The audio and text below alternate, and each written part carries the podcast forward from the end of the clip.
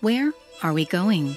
Welcome to this exclusive podcast produced by Spirit Watch Ministries that will show where life in our darkening times is now turning and how you can avoid the detours of deception through the hope of biblical truth.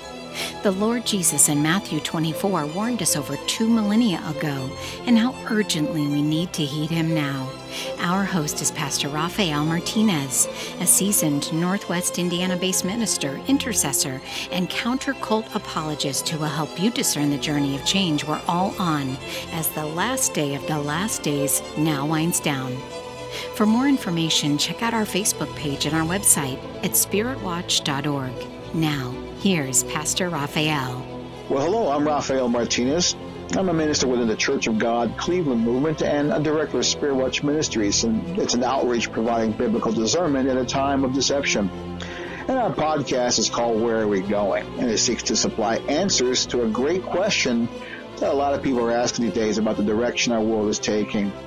Uh, as you can see uh, from recent news or uh, from what's going on in Ukraine to what's going maybe going on right outside your door, our days are increasingly becoming shadowed by more and more anxiety and violence, deception, and oppression at all levels. And it's a big world full of a lot of hurt and a lot of pain. And it's, it's difficult to really understand sometimes where our world is really heading, but uh, what our podcast called Where Are We Going is about, it's something that's trying to do all it can to shine light and hope where we possibly can. And these podcasts will give you a solidly biblical perspective on our deceptive times of trouble that we're called to shed a light on. So we've been covering cultism, deception, and spiritual abuse issues since we launched a little over a year ago. And an upcoming podcast will touch on the other deeper issues driving these, sadly, all too visible signs of even deeper trouble in human society. So we really hope you'll keep joining us for those as well. It's really easy to find our podcast on the internet at our spirit watch dot org ministry website or on Facebook using the search term Spirit Watch Ministries. Uh, now, links to them will be on our homepage and on our Facebook page as well for easy access with a couple of mouse clicks. So, so bookmark us and share the links with your friends, uh, your family, uh, your mother-in-law, uh, your, um, Uh, your, your, your crazy aunt, uh, Flora. I mean, anybody you possibly can. Uh, just share them who, who you can, uh, and just help us build our audience if you don't mind. We're, for now, available on, on Spotify and on a variety of different other online venues, which is really great. And we're hoping that, uh, if you're a visitor today, we want to thank you for coming by. We ask that you bookmark us and hope you'll find something that you'll come back to listen to.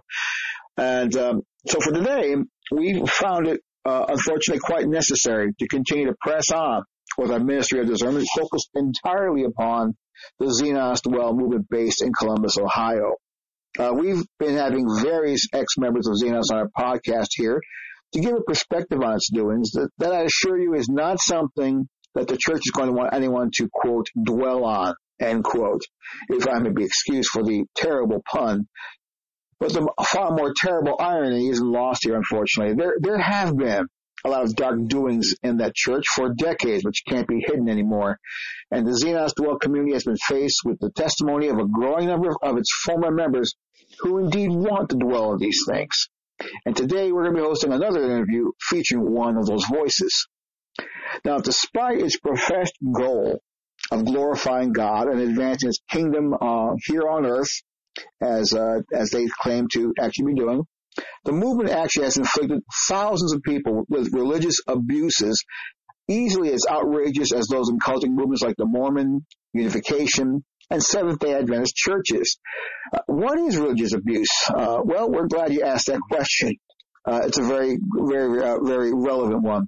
Religious abuse is the inner psychological and emotional trauma suffered by members of authoritarian communities of faith whose leaders deceptively use manipulative teachings and practices to abusively control their thoughts and behavior, no matter the member's personal cost and whether or not the abuse was intentional or not. Whether or not they, they wanted to be abusive or not is, is beside the point. The effect remains the same. It's most clearly seen in that micromanaged control of church members' lives, which unfortunately is all too familiar with too many people everywhere. And they're compelled to live life as their church illegitimately demands it to be lived.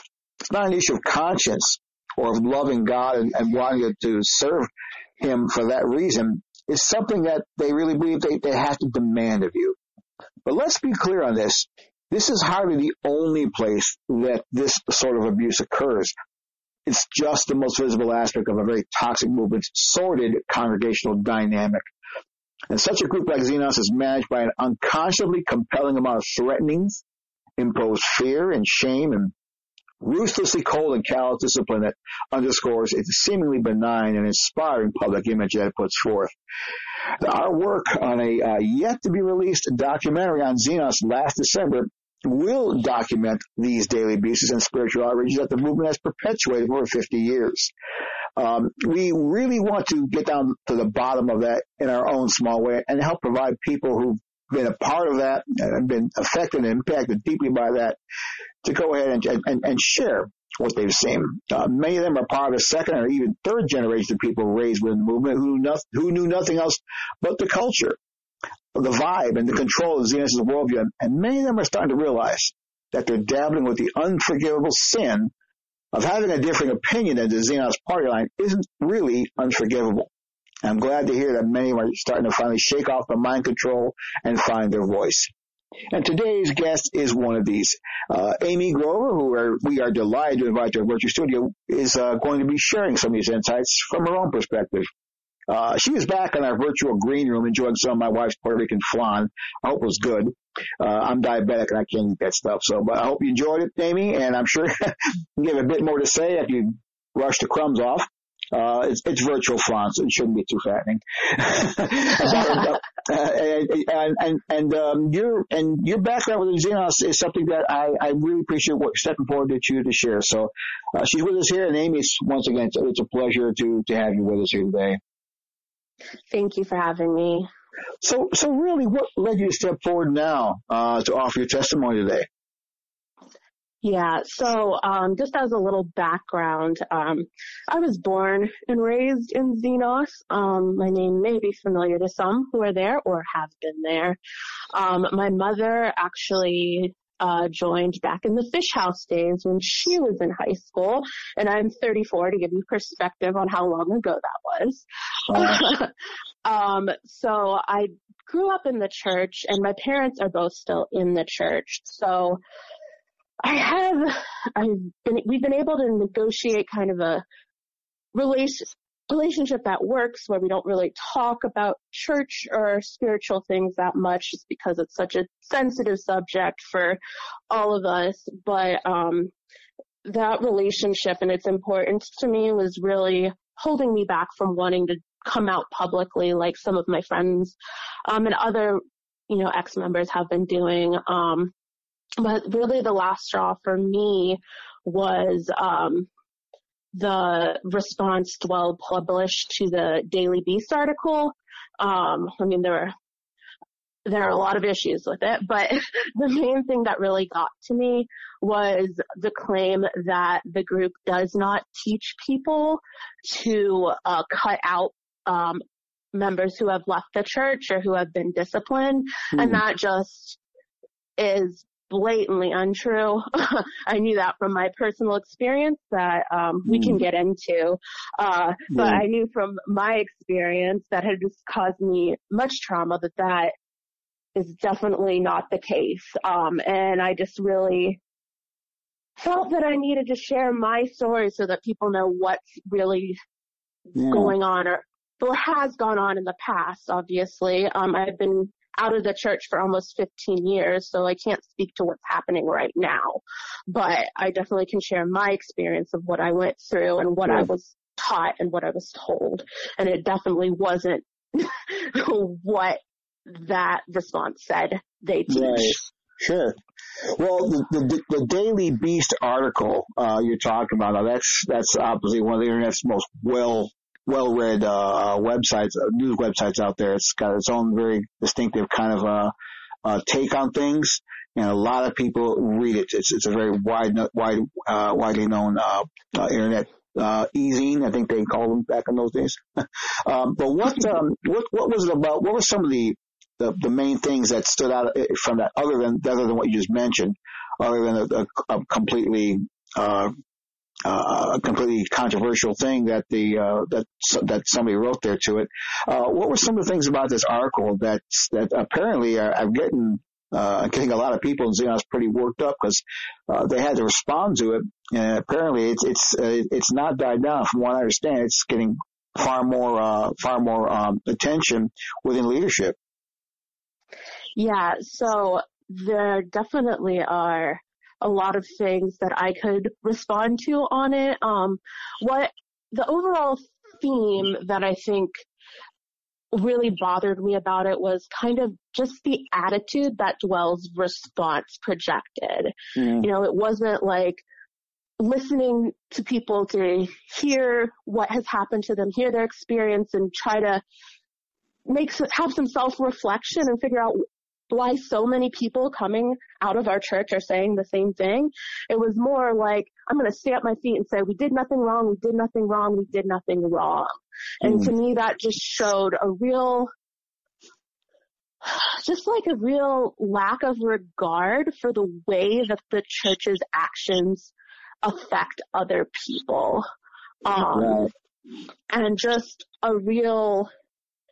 It was just, it's just a real slap in the face, honestly, to those of us who have left and who have, you know, gone to therapy for years and all the things that we have to do to kind of come, come to terms with what happened to us. Um, right. You know, to then just say, uh, well, that's what, this is why that's wrong and this is why that's wrong, without just having any open-mindedness to look, use it as an opportunity to learn, grow, improve, make the church a better place. They kind of are insistent, like, we're doing everything right, no room for growth. Um, and so for me, that was just really distressing um, to see that attitude come forth from a group that, you know, proclaims to follow Christian values. Uh, one of the main ones is repentance um, and, you know, love, compassion, and empathy, all these things. Just to not see that in that response yeah. was very yeah. disheartening. Yeah, yeah, and um, yeah. Go ahead. Uh, I I'm just sorry, have one more thing. No, go ahead. no, go something ahead. that uh, really put it into perspective for me too is um, my friend Katie Reinecker, who you had on uh, your podcast a couple weeks ago. Her boyfriend had um, tried to like post a review on Google about Dwell, uh, saying that something about her having been abused there. Well, he accidentally posted it on the wrong Dwell Church's uh, Google page, whatever. And that church immediately figured out how to call him. They were horrified. They were like, oh my gosh, someone's been abused by our church. Tell us what happened. Like trying to like really? fix it and see what happened. And just like when she told that story to me, it just really sunk in. Like, that is how wow. a church should respond when people claim that they're being hurt and abused by their church. And this was just one person, you know, on a That's Google incredible. review. Wow. And so, like, and the fact, like, obviously, like, it shouldn't even be mind-blowing, but it was mind-blowing because I'm so used to the way that Dwell Xenos responds to these things. Wow, I didn't know about that. Wow, so there's another church that he actually posted on, and they immediately responded and reached out and, yes. and wanted to make wanted to clear the air, thinking that you were speaking of them. And yeah, and they, and they were horrified from, that it happened. Wow, the, the, the, the, yeah. the, just the difference is like night and day, isn't it? It's amazing. Absolutely. You know, yeah. that article said uh, the Daily Beast interviewed twenty-five former Dwell followers whose membership spans nearly four decades. That's unbelievable. And that's kind of where, where we came from in the documentary. That's about the same, um, uh, uh, what's the word I want to use? Uh, demographic. That's about the same sort of uh, sort of uh, a populace that we were able to, to, to find in a week's time that approached us. And the article goes on to say, while the details of the experiences differed, the result was the same. Dwell, they all said, was a church that drew them in when they were young or lonely, showered them with attention and compliments, and then quickly turned dark. A church that pressured them to relinquish all their free time, to cut their ties to outside friends and family, to move into group houses with their fellow members. A church that dictated who they could date. A church that pressured them to stay in abusive marriages. a church that warned them that walking away from God would be walking away from God. And and yet, in your situation, from what I understand, um, you're one of the you're one of the um, um Amy, you you uh, actually are what I've heard called a Xenos baby. Uh, you actually yes. uh, were, were one of the one of the first and second generations, or second or I think or third generation. Uh, of, of some that was actually raised uh, in, in the church. Like you said, your parents harken back to the old days of the fish house. Uh, obviously, they believed in the vision that Dennis McCallum and Gary DeLashman were putting forth. Uh, so uh, what did your parents, if you don't mind me asking about that, uh, what were your parents, what, how did they get involved, and how did they really, you know, why did they stay? What was it about that that, that really drew them to, to really cast their lot with them? Can you, I any think, members of the, memories of that? Can tell I you about have some memories, um, sure. Uh, my mother was raised Catholic, um, and she found the non-traditional and intellectual approach that, I guess, then Fish House, then Xenos, or whatever, all their iterations of names. She is a very intellectual person, so she mm-hmm. was definitely drawn to that. Um, my dad is kind of the opposite. He came from a kind of hard partying lifestyle, and he found a lot of freedom from that in uh, Xenos. And so for him, that was uh, really, I think, the primary factor that drew them there. Um, but I think ultimately what it comes down to is that they love God. Um, they want to yeah. follow God, and that's, you know, the, the for both of them, really, that's the only way that they've ever known how to do that. Right, sure. And there's nothing wrong with that, of course. I mean, I mean that's that that is how movements like, like Dwell and other other abusive groups do. I mean, they they dwell, they they they attract people with very noble ideals, and there's nothing wrong with those. It's it's just how it gets articulated, how it gets propagated among people, and how it affects them. That's when all that's when. Things do get dark, you know. Uh, yeah. So, so you were raised in a place like Xenos, and uh, under that that very benign and yet, you know, very very different influence. Uh, what was that kind of in- environment like? What, what was? What, can you recall any any any distinctive things about Xenos that that helped you see that, you know, that uh, um, you felt like you were you were going to change the world, and, and you were the truest expression of the kingdom of God? Uh, what were some of those memories like as you grew up under that kind of environment? Because that was obviously something that they that they obviously were were, were uh, uh, propagating. Yeah. So um, I, it's hard because it's just such a long period of my life. It's hard to kind of summarize and isolate things. Sure. Um, but I think where that really started um, coming out was when I was in middle school, um, and then especially then it ramps up more in high school, and then it ramps up more in the college group. Um, yes. I will say that because Xenos is a home church-based group, I think a lot of people have wildly different experiences um, mm-hmm. depending on, you know, who is leading their particular home church. Right. Um, so that is something that, you know, I, I think is important to note, um, that not everyone is going to have the exact same experience. Oh, but, sure. Um, right. Right. Yeah. So, but in, um, yeah, so, anyway, back in the high school group, um, especially the like pressure to start bringing people out, and, you know, uh, I started teaching as well. When I was in high school, I would teach the middle school groups, and a couple times I taught the like larger high school group as well as the small high school group. So they kind of give you this like sense of purpose, um, which is, you know, is not terrible in and of itself, but it's kind of presented in a way like this is your doing eternal things here. This is the most important thing, um, and this is the only way you can get this kind of thing. Um, yeah. So they would. So as you as you grew, as that was uh, apparently that was that was part of the vision that Xenos was imparting to everybody. That, you know, that they're really, you know, we're really a cutting edge church. and we're we're following the Bible more correctly or more better than others. Uh, and and, and in, essence, in essence, because we're a high commitment church, we're expecting everybody to really just be really just put out and do whatever it takes uh, to make things happen. And and, all, and every activity was seen as as a, as a divine part of an order. Uh, and, and, and that, and that you were just a part of that. You were, you, and you were seen as, as your obedience and, and activity were part of that. Is, is that kind of, is that sound correct? Does that sound about right? Or, or am I, am I, yeah, are we overstating it? Yeah, that's pretty accurate. Um, I would say that, uh, oh, I totally lost my train of thought. Okay.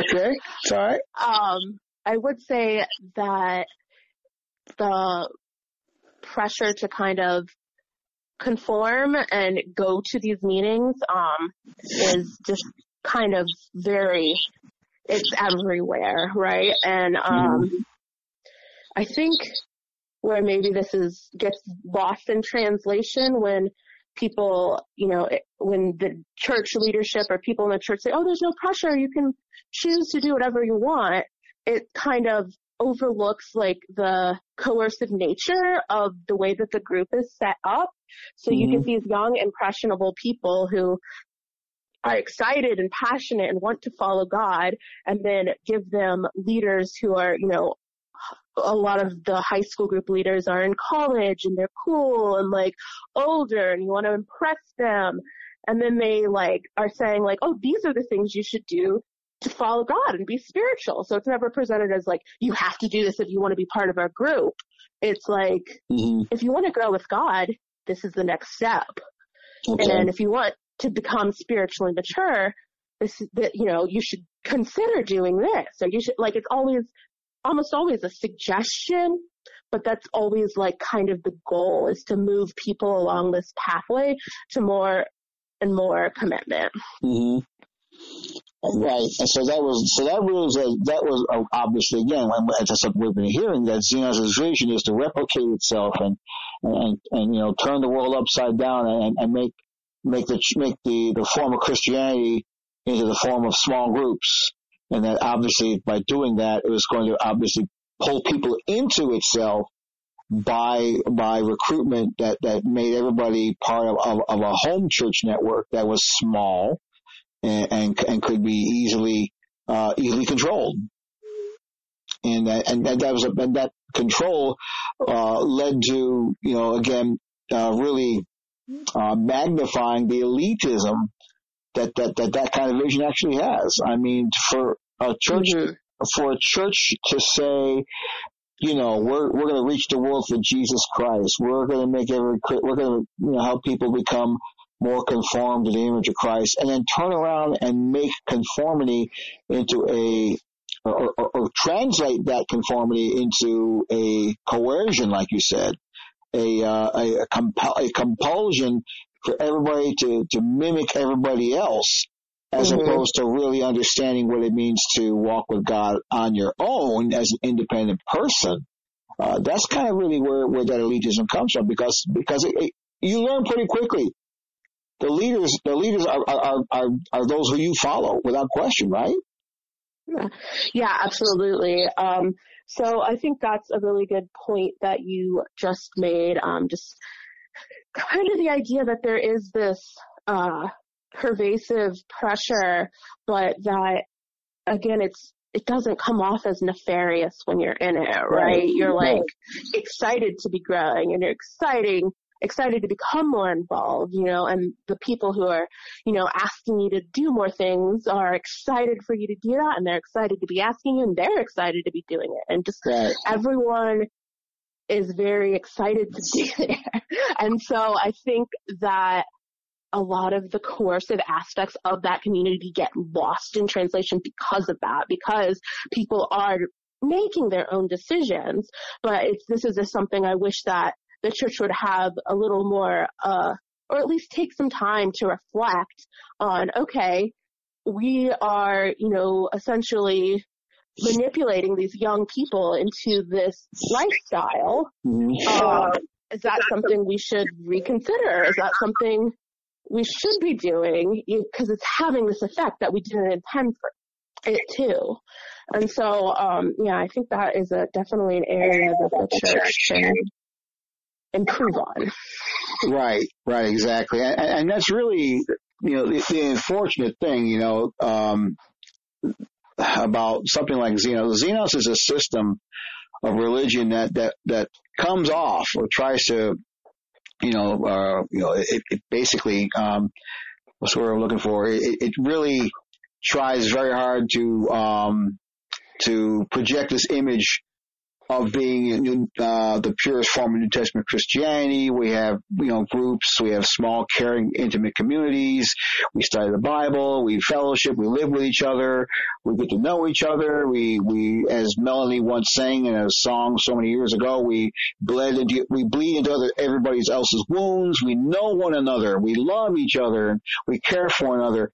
And in the middle of all that, you, you, you, it becomes obvious that that this is something that everybody is, is taught is normal.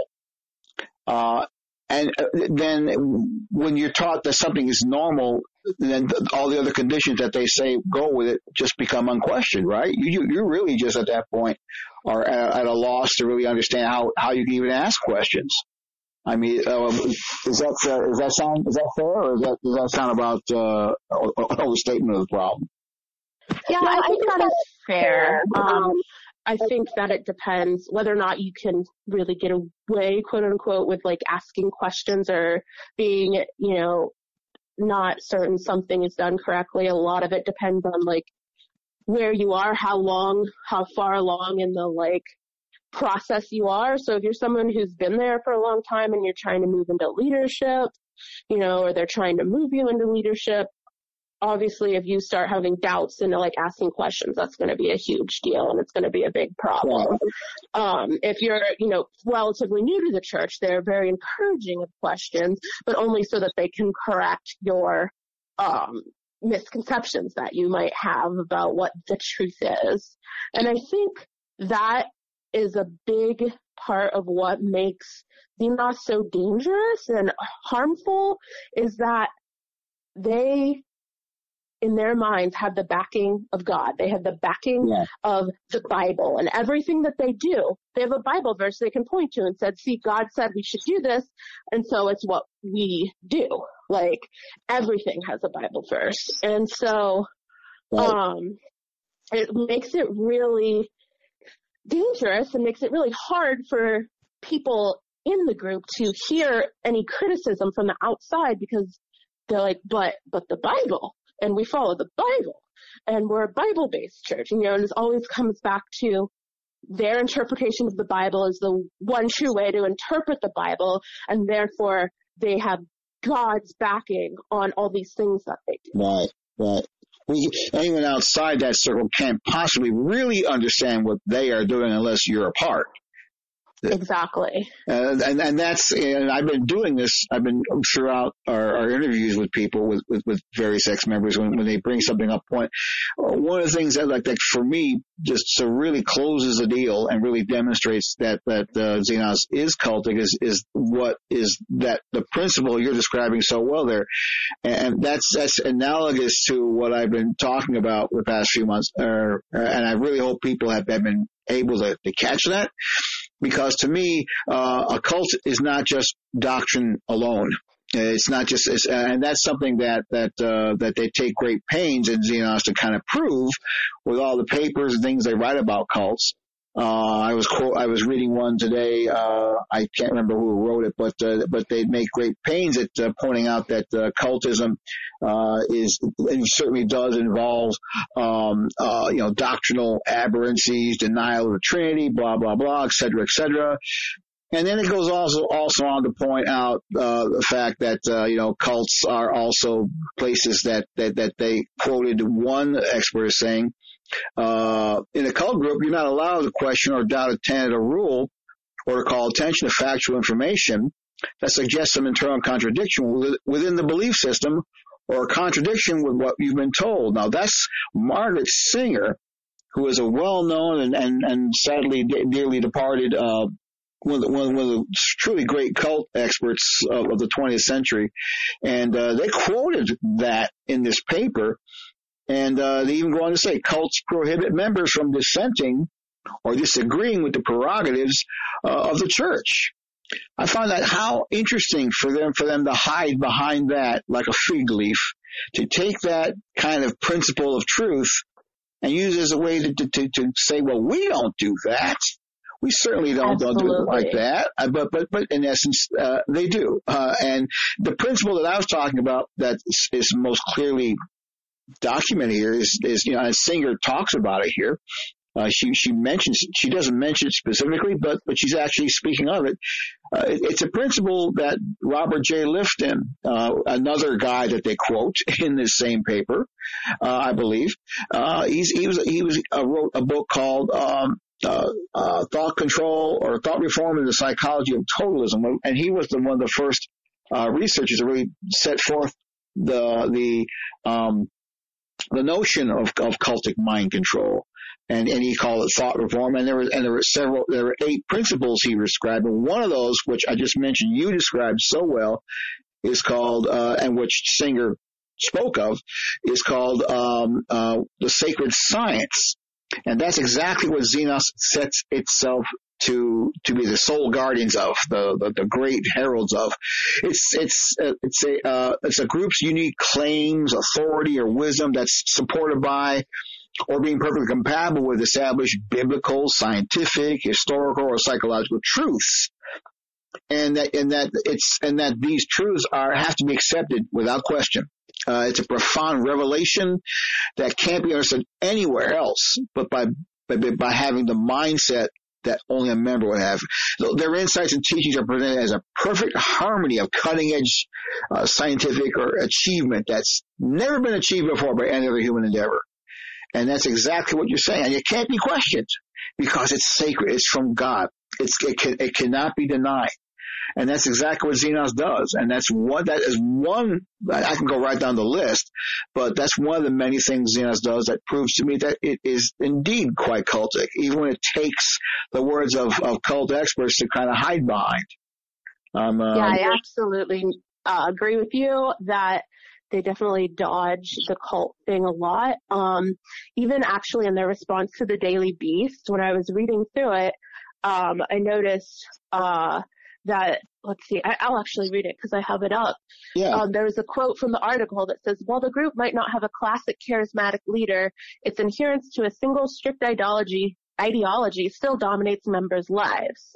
Mm-hmm. Uh, its network of home church leaders are deputized to enact that anal- ideology, isolating them from the outside world and leaving them in a bounded reality. And then the response to that was, this person's own definition of a cult requires a central leader who is authoritarian. There's no such person in our church. So they responded to, you know, this wide kind of, they do this and they do this and they do this. Like, but we don't have a central leader, so we're not a cult.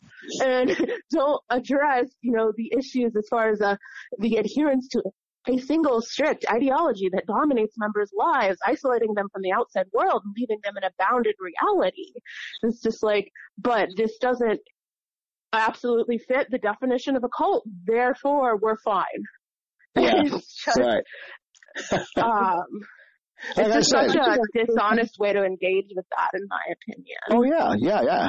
It's it's the emperor. It's the emperor marching through the middle of town, and it's the one kid that wakes up. Hey, he's got no clothes on, you know. and and that's the thing. That's exactly what you see. I mean, that's what we're talking about here. It, this is a movement that's is so tone deaf to itself. It can't see the, the forest for the trees.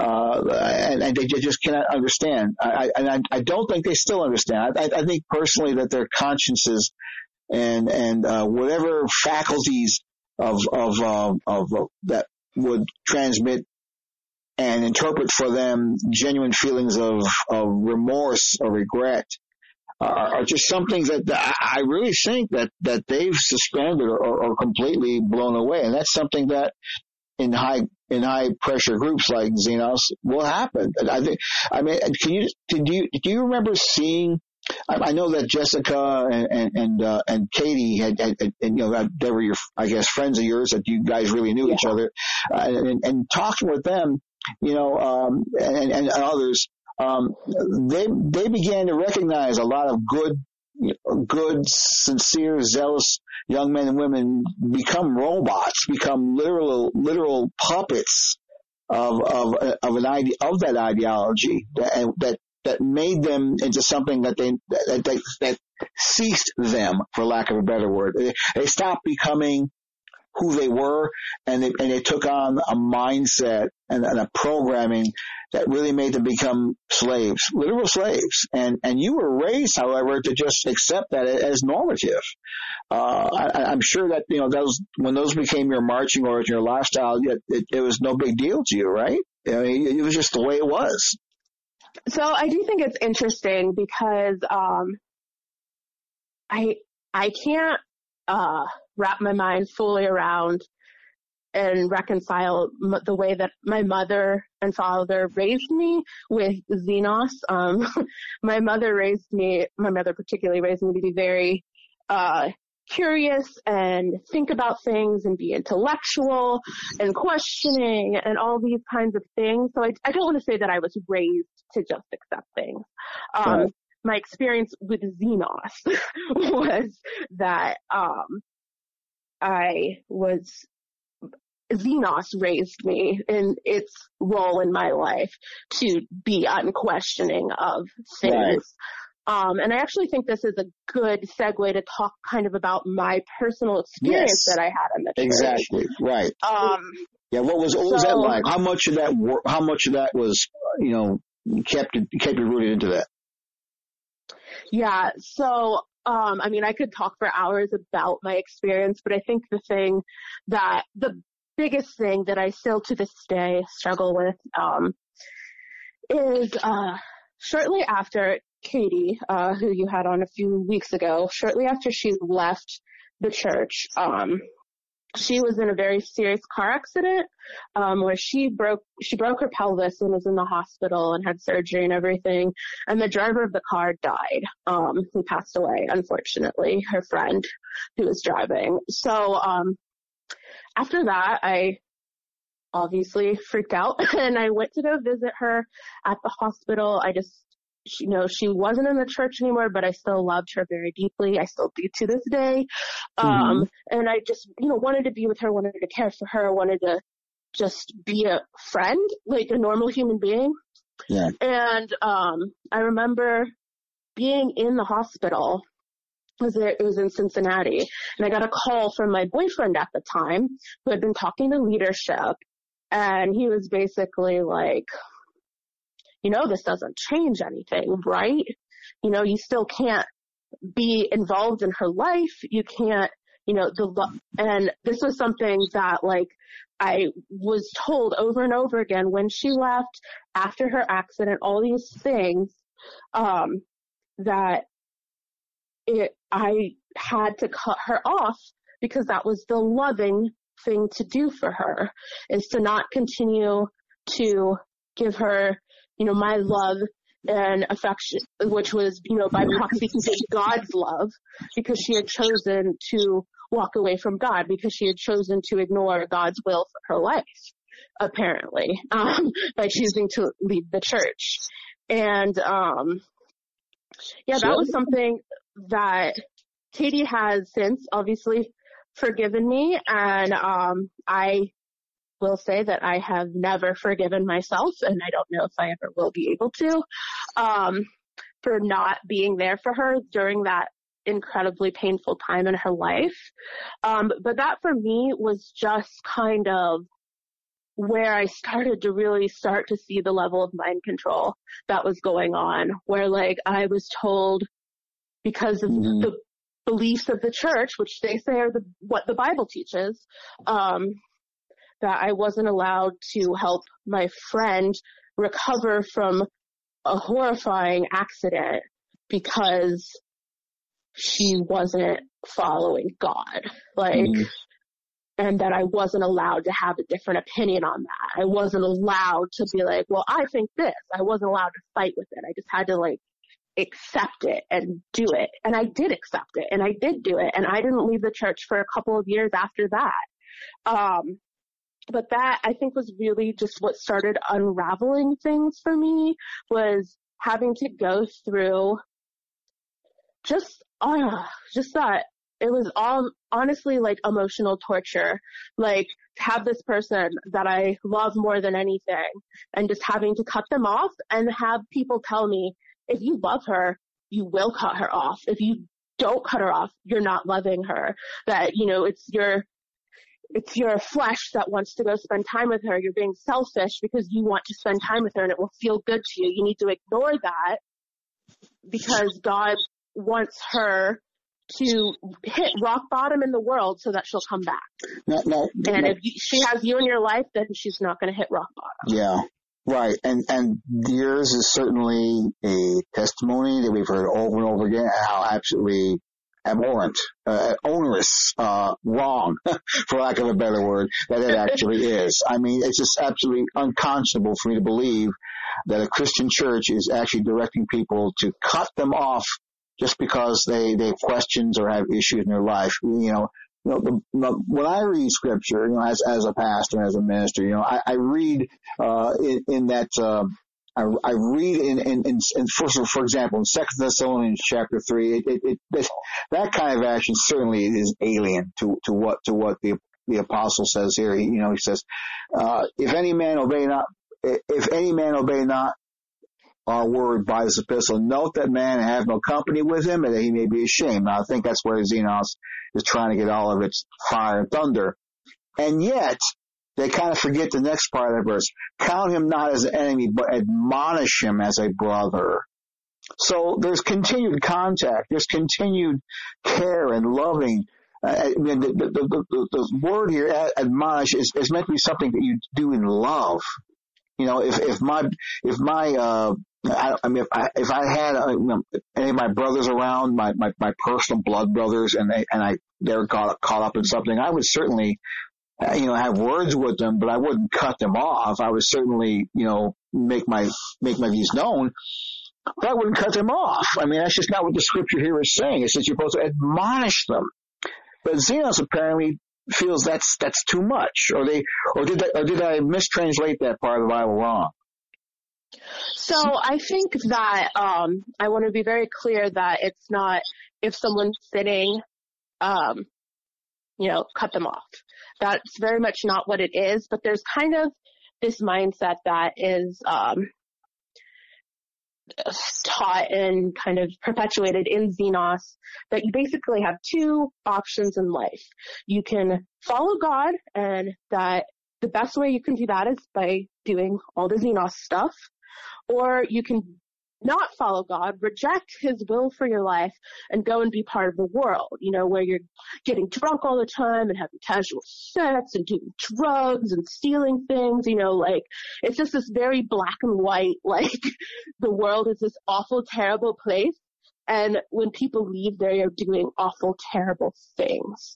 And so that mindset, I think, kind of fuels this notion that if someone leaves the church or decides, like, I'm not going to follow God anymore in the way that you have prescribed that I need to do it, I think people kind of get in their head like, oh, well, that means that they're, you know, drinking all the time and having sex with everyone. And, like, they're just this, like, sinful person now that, you know, and we have to just let them, you know, realize, they have to realize for themselves how terrible that is and how unfulfilling it is. And then they'll come back. They'll come back, you know, on their hands and knees begging for us to help them because they're so unhappy. Um, mm-hmm. And so mm-hmm. I think that especially when people, you know, choose to leave the group, um, it may be different if they're, like, going to a different church, but if they choose to, like, not be involved with God anymore, right? Mm-hmm. They don't want to follow that path, then it's like they got to be cut off because they have to realize how bad it is so that they'll come back to God. And that's why it's loving. That's yeah. why, you know, that's why it's the caring thing to do for them, because, you know, obviously following God is the best thing for them. It's the only way they're going to be happy. How could they be happy out in this big, bad, terrible world? Right. So, um, yeah, it's, it really just warps the way that you look at things, and really, like, I mean, obviously, it just really changes. It, I remember believing wholeheartedly that God was calling me to suffer and to, um, you know, cut Katie out of my life, uh, even though I desperately wanted her to be in it, and I desperately wanted to help her and comfort her. Um, he was calling me to do that as this kind of, like, trial to help, you know, further his purpose. Right. And, like, looking back, I'm obviously, that is insane. That's absolutely crazy. But at the time, I wholeheartedly believed that, and I thought I was doing the right thing. Right, right. And, and right, I mean, because that's, your, that's what your heart and your conscience were telling you. So, look, I, I, I want this woman in my life because I love her. She's my friend. Uh, she's, she's a dear person to me.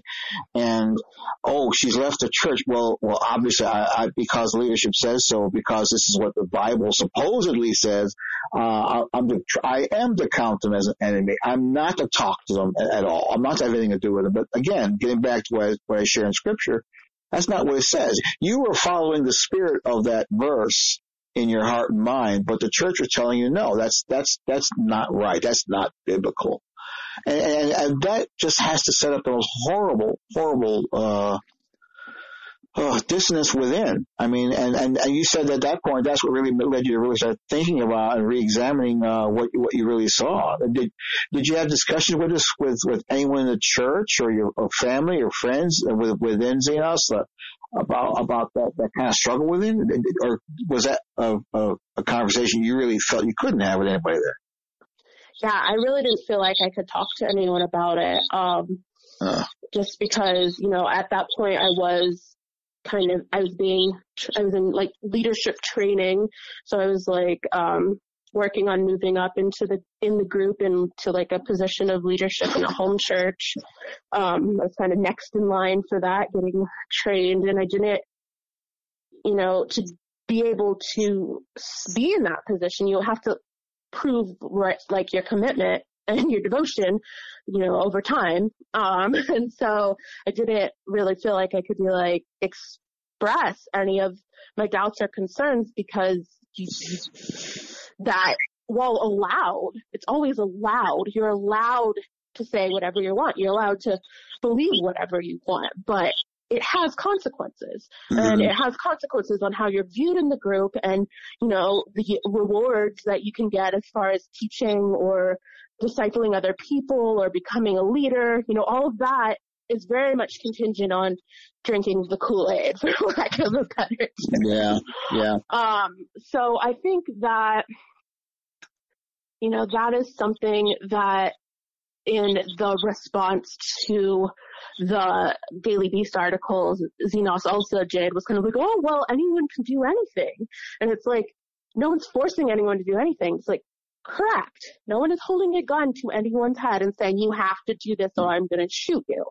Like, if that's your definition of, like, pressure or forcing people to do things, then I guess you are correct. However, the way that the group is set up is highly coercive, and, you know, it just, you, it rewards people, it rewards people who subscribe to the party line and punishes those who do not. Yeah. And it's right. Very clear. It's very obvious to all, even though it's never said explicitly. Right. And, and it comes out in the most innocuous, intimate, and yet deeply personal ways that are most impacting to young people. It comes out in small groups. It comes out with disciplers who end up having to, you know, basically compel obedience or submission in some way, right? I mean, that's, and, and, and to question that is to question God. I mean, that's, that's what I keep hearing again and again and again. And then, and then when, when, when the, when the pain gets, uh, gets, uh, spread all over, uh, it, it's not, it's, well, the church will say, well, it's not their fault. You misunderstood us, right? Exactly. That's exactly what, um, they do. And I've noticed, Uh, I also noticed in the response to the Daily Beast article, and I've noticed this in other responses, that the like high up leadership in Xenos really punts a lot of responsibility for things that happen in home churches. Um, you know, they're like, oh, we're a decentralized church, and you know, there's all these different leaders, and you know, maybe this happened here, but it was an isolated event, or like just being like, oh, we don't teach this, therefore it clearly couldn't have happened.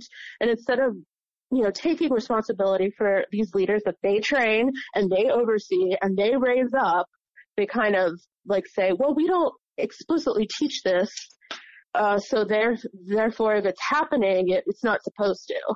Like, right. That's it. Like, right. You need to like consider what are the structural issues that if this is really not something you are teaching your home church leaders to do, why do so many of them think it's something that they should do? Right. And the answer is either that they actually are teaching it, or that there's something in the way that the system is set up that makes people think this is what they are being taught. Right. And then, like you said, when when your experience doesn't when your experience doesn't line up with what they tell you you should be feeling, uh, guess whose fault it is? It can't be. The, yeah. It can't be the sacred science. It's perfect. You, you can't. Exactly. You, you can't question that. It's it's it's from God.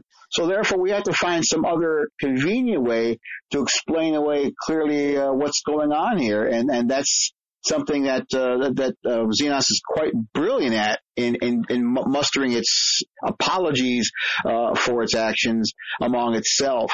I, I want to play a clip for you, and uh, you can tell me who this is. I'm pretty sure you, you will recognize who this person is speaking. Uh, it's a, it's a Dwell leader who really, I think, really makes the point that we're talking about, and, and, and it, it speaks directly to uh, the struggle you had. And, and, and, and, and after you dealt with it, you finally understood, you know, what was going on. Uh, what the context was behind Jessica and everybody else's uh, uh, uh, defections from Xenos. Uh, the, this leader really tries to put their own spin. I, I, I'd like you to listen to this. And uh, the leader, I believe, is is it James? Uh, James Rochford? I believe it's who he is. Yes. When you start seeing everything through a, a cynical lens, the less you can see reality, and all you can see is your lens. It's a narrative, making unfalsifiable claims. How is it in a post-truth culture that this would work? You know, I was really hurt by somebody in your church. Okay, who was it? Well, I don't want to say. Okay, well, what's your name? I don't want to say that either. What did they do? Well, I don't want to say that either. How can we apologize or grow or help others if we can't actually look into the story involved? I can't tell you how many cases I've run into of people where I'm saying, hey, I'm here to help. If something like that happened, I would want to offer a word of correction and actually speak to the person who said or did that to you. Instead, making an unfalsifiable claim, I can't, I can't do anything. And so it lingers as kind of just a vague cloud that we can't, we can't interact on this at all. And here he is. He, he, he's he's wanting us to understand that that that, that this is just uh, that that people who want to come forward and be honest with Xenos, and who who basically, you know, want to avoid from being re-victimized without actually getting into all their details, are just ruthlessly pressed aside, pushed aside. I mean, uh, what, what, what's your reaction to that? Yeah, so there was definitely a lot of that in uh, James Rochford's response to the Daily Beast article that I keep talking about because it was just so terrible. But I think that what that says to me is Xenos approaches everything like this on the defensive. Right. right? Like his first instinct isn't to listen, to hear the experience, to try to understand what happened. His first instinct is to be like, well, can you prove it? You know, and I need to be able to investigate this. So you have to tell me the name and you have to blah, blah, blah, like all these things instead of, you know, what motivation would someone have for just making up a story like this? Like, I don't understand what they think is happening with all these people coming forward and saying that they were abused, that they suffered, that they experienced all these horrible things. You know, if it's, if they're not telling the truth. And just like, I'm not saying obviously they can't investigate or like try to, you know, hear other sides of the story, but I think it really represents just a refusal to even listen in the first place and try to learn. And even if it comes out, right, that like what this person is saying happened, you know, could be explained through some other thing or whatever, like it wasn't exactly how it happened. That's how this person perceived this. That is how they experienced your church. And what could the church do to make sure that more people don't have that experience? Right. Like, and that's, I just, I want them to just look at these things with a much more open mind and an open heart to try to like change, even if they don't think they're doing anything wrong, quote unquote wrong. This keeps happening. And there are so many people that have had this experience, and I don't know how you can just look at that and say like, no, we're right. We're fine. We're fine. That was, that was okay. And that was okay. And that was okay.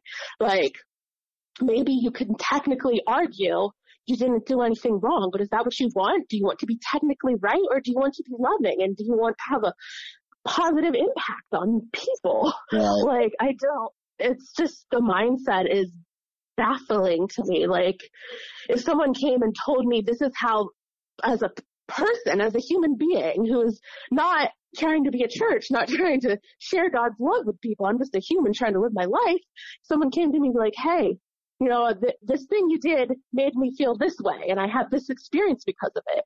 Right. I would think about that, and I would see if there was something, you know, like, even if I think I didn't do anything wrong, okay, I should technically be allowed to do that, or it's okay to do that. It's not immoral to do that.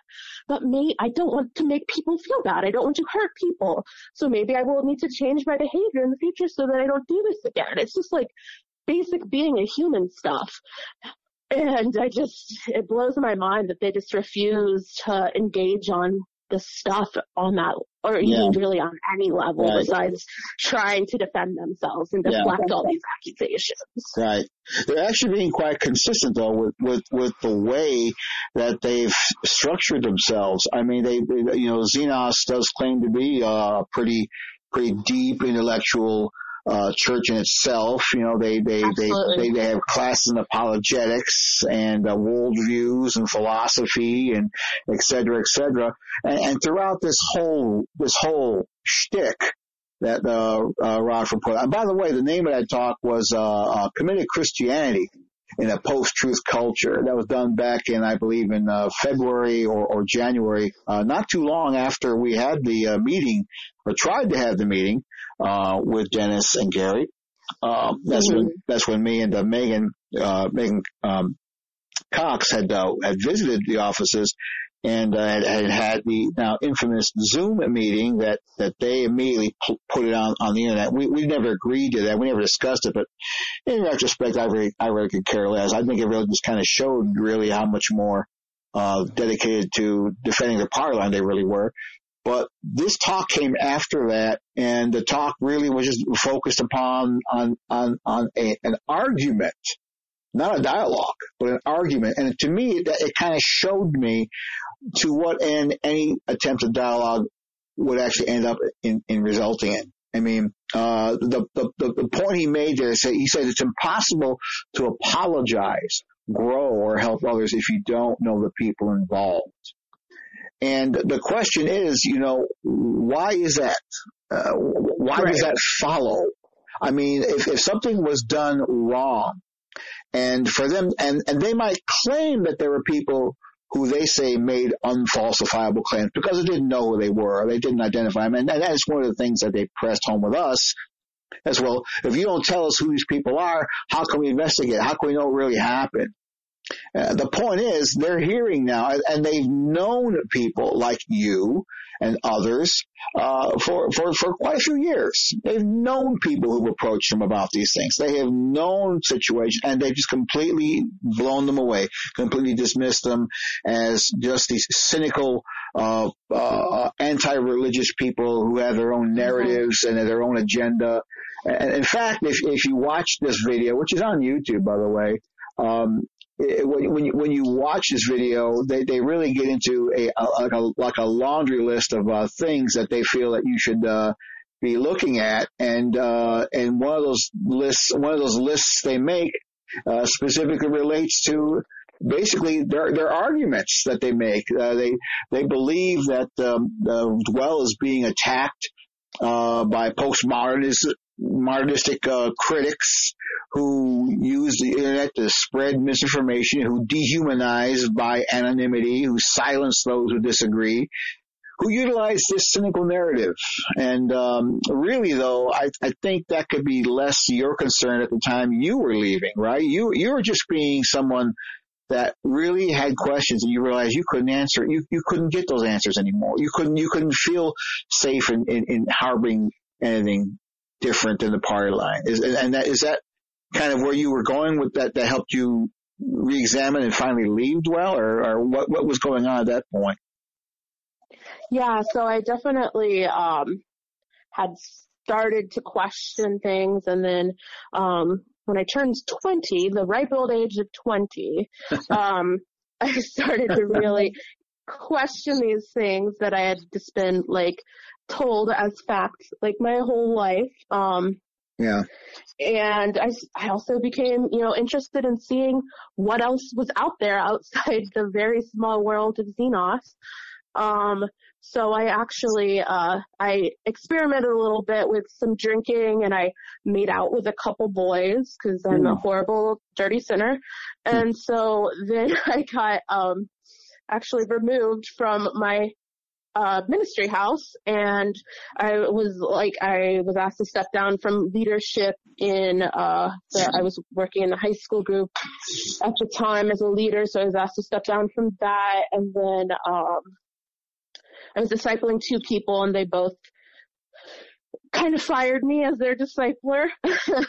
um, so I wasn't kicked out of the church, but I had definitely undergone this discipline. I was no also like removed from sitting in on the college group leadership meetings. Um, and so I just, after that, things are just very awkward. um, like I would come to the group and no one people would like kind of talk to me, but I felt like I was like a new person, like I was no longer a part of the group. Um, and then having the distance of not living in the ministry house and not spending every waking second of my life with Xenos people doing Xenos things, I just started leaning more into my questions and thinking about things. Um, and so then I ended up kind of just like fading out from the group. I didn't have a dramatic departure. Um, right. But, uh, I mean, that was... You basically walked I, away.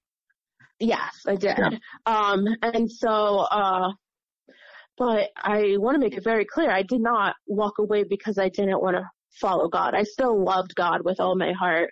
I have memories of just laying in bed, like, crying out to God, like, mm, why yeah. is this happening? Why can't, like, I want, I want to believe this. This is, you know, I want you to make, make yourself known to me. And, uh, you know, obviously Xenos was not doing that for him.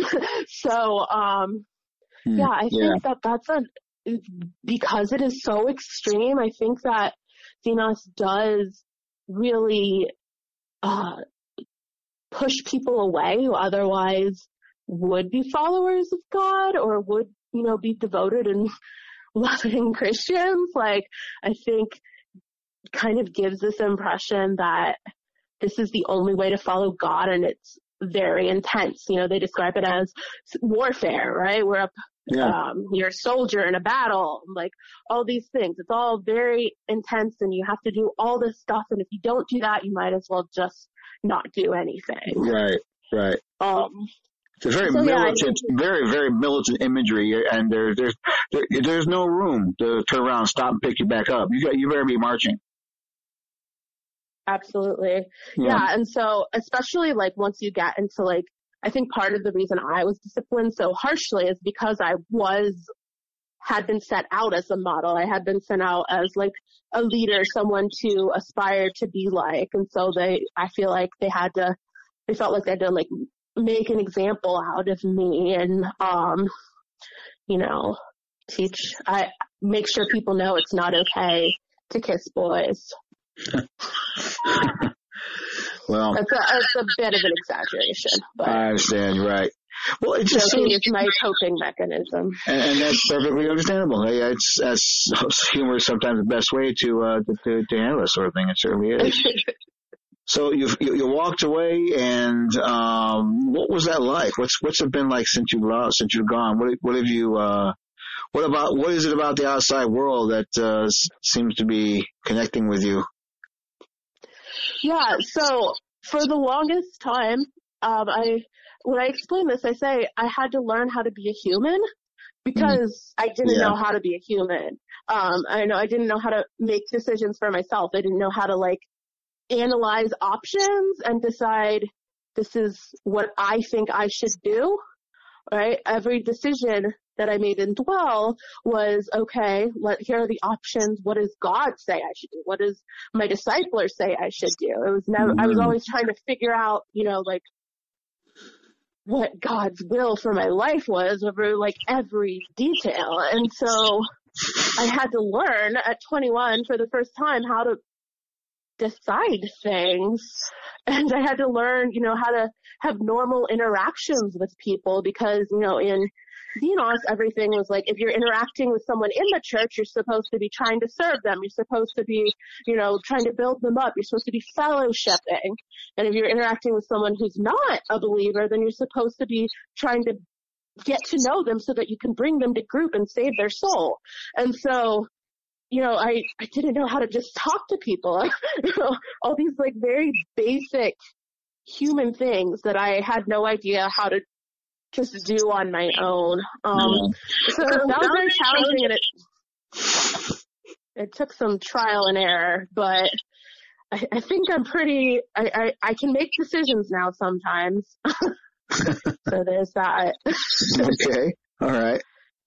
Uh, so, so in, in leaving then at that point, really, it sounds to me like, uh, like you said, and that that's certainly not a, not a, um, an isolated thing. I mean, so many people testified in the same thing after leaving a place like Xenos, and others from Xenos I spoke with it said the same thing. They, they literally were con- so conditioned to teach people to look unto others to do their thinking for them, to, do, to help them make their decisions.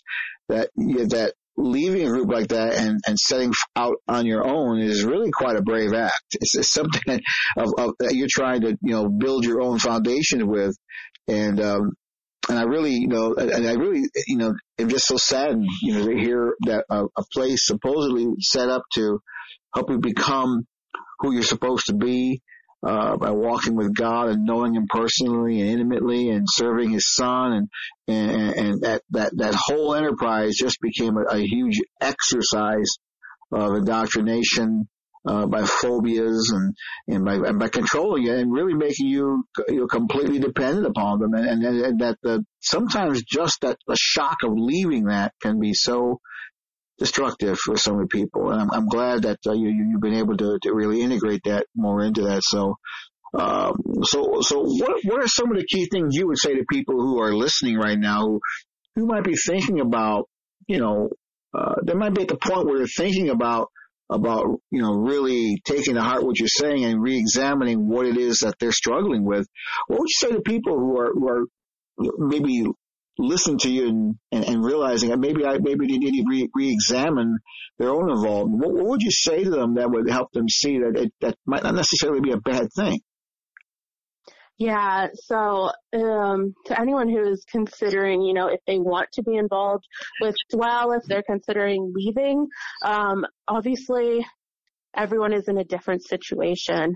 Uh, my, I think the best advice that I can give you is to try to get some space, however you can, from the group. So I don't know if it's a, you know, family of vacation with your family who's not in Dwell, or whatever you need to do to kind of like get away from it for a little while and just spend some time thinking about you and who you are and what you really want and what you believe, and if you think what is happening in the group is right, and if you agree with the direction that the church is going.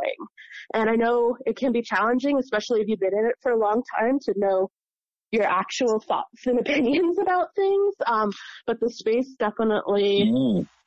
you know, helps with that, because you just have t- just take some time to be quiet and by yourself, and just look at, try to look into your heart and see what you believe, um, or what you have questions about if you don't know what you believe. Mm. Um, and right. I think, yeah, I would just definitely recommend to keep thinking, keep questioning, and try to take some space from that, like, environment of just constant, a constant barrage of, like, Xenos, mm-hmm. or Dwell, right. I guess it is now. Right, right. It's not necessarily a bad thing to sleep in on Sundays, is it? I don't no, think it is. Definitely. I think it's a good thing. Not a bad thing. Yeah, I think it's a good thing to be in service with people and fellowship. Nothing wrong with any of that. I'm certainly, as a, as a Christian minister, you know, certainly believe in spiritual formation and fellowship, but, uh, but certainly not the way Xenos is doing it. That's certainly something that has become, sadly, a very toxic form of Of, of, of very brutally victimizing, uh, religious abuse, as I, as we started our broadcast with, our podcast with. And, um, is there anything else you'd like to say? Maybe, maybe there's some people who, who you, who you really deeply care about, uh, who you might know are still in, that you maybe like to leave a message with, or maybe you'd like to check in with them and say, you know, say what it is that's on your mind. Uh, as we, as we close here, is there something else you, you would like to say to them, or anyone specific that, uh, you'd like to speak to? Maybe, maybe you want to speak to the powers, you know, you know the, the powers that be, or maybe there's maybe there's someone that uh, might be listening who who uh, you've not been in touch with. I mean, is there anything you'd like to leave behind? Yeah, I do want to speak to the powers that be. Um, I would just really ask the leadership, if they hear this, to just really take some time to try to self-reflect and see, you know, obviously we're not going to agree on maybe a lot of things, but to see if there's anywhere in the church where they think they could improve the way that they are affecting people. There are now hundreds, maybe thousands of people who have come out with these stories of how Xenos has deeply hurt them.